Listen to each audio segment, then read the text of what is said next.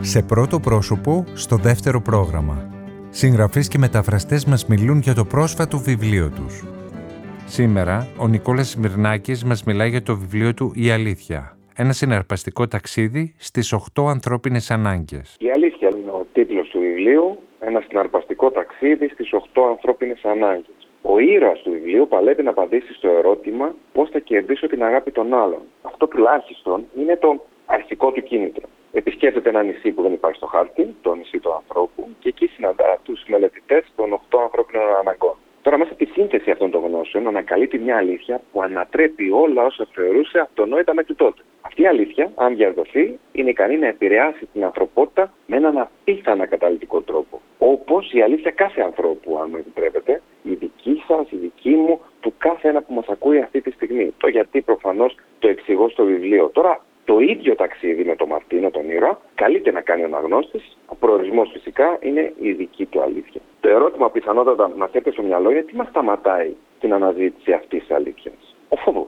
Φοβόμαστε την απόρριψη από τους άλλους. Οπότε, ποια είναι η εύκολη λύση, να καταπιέσουμε εκείνο που πιστεύουμε ότι οι άλλοι δεν θα αποδεχτούν. Έτσι όμως καταφέρουμε να μην μας απορρίψουν οι άλλοι, πιθανότατα, μας απορρίπτει όμως ο ίδιος μας ο εαυτός. Πραγματικά ελεύθεροι είμαστε όταν δεν έχουμε να αποδείξουμε τίποτα σε κανένα. Ο μόνος τρόπος άλλωστε για να αρέσουμε σε όλους είναι να μην αρέσουμε στον εαυτό μας. Η γνώση τώρα των 8 ανθρώπινων αναγκών που περιγράφονται στο βιβλίο είναι που μας οδηγούν στην προσωπική μας ελευθερία, η γνώση των αναγκών και φυσικά η εκπλήρωση καθημερινά των αναγκών μας. Αυτές οι 8 ανάγκες έχουν εφαρμογή σε κάθε πτυχή της ζωής μας. Α τις σκεφτούμε σαν τα παιδιά της ψυχής μας. Σκεφτείτε να πεινάνε, να διψάνε, να κρυώνουν τα παιδιά μας και εμείς να μην κάνουμε τίποτα για αυτά.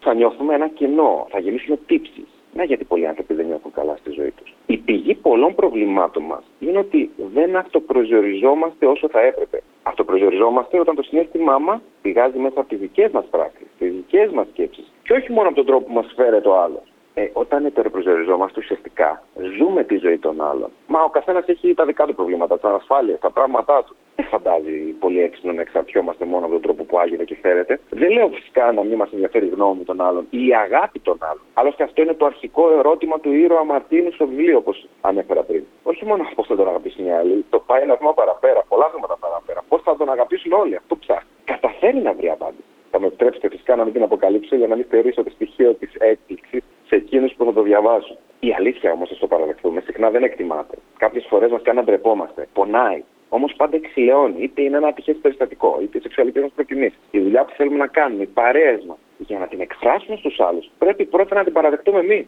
Και έπειτα να την μετατρέψουμε σε σύντροφο, τέχνη, δουλειά, χόμπι, λόγια. Λίγοι είναι όμως οι άνθρωποι, δυστυχώς, που αναζητούν την αλήθεια. Από τους λίγους τώρα που την αναζητούν, ακόμα πιο λίγοι τη βρίσκουν. Από τους λίγους που τη βρίσκουν, οι ελάχιστοι την αποδέχονται. Από τους λίγους που την αποδέχονται, ακόμα πιο λίγοι την εκφράζουν στους άλλους. Γι' αυτό και τόσοι λίγοι άνθρωποι είναι πραγματικά ελεύθεροι. Δεν υπάρχει όμως άλλη επιλογή. Το πιστόφυλλο καταλήγει με την εξής ερώτηση. Αλήθεια, εσείς αντέχετε την αλήθεια. Και θα είχε ενδιαφέρον να κάνει καθένας από εμάς αυτή τη διερεύνηση μέσα.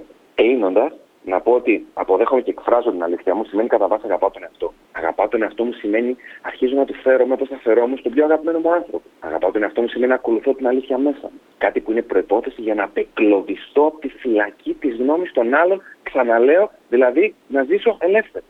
Και δεν μπορείτε να φανταστείτε που μπορεί να φτάσει ένας άνθρωπος όταν δεν φοβάται άλλο, όταν δεν φοβάται πια. Αλήθεια, εμεί αντέχουμε την αλήθεια.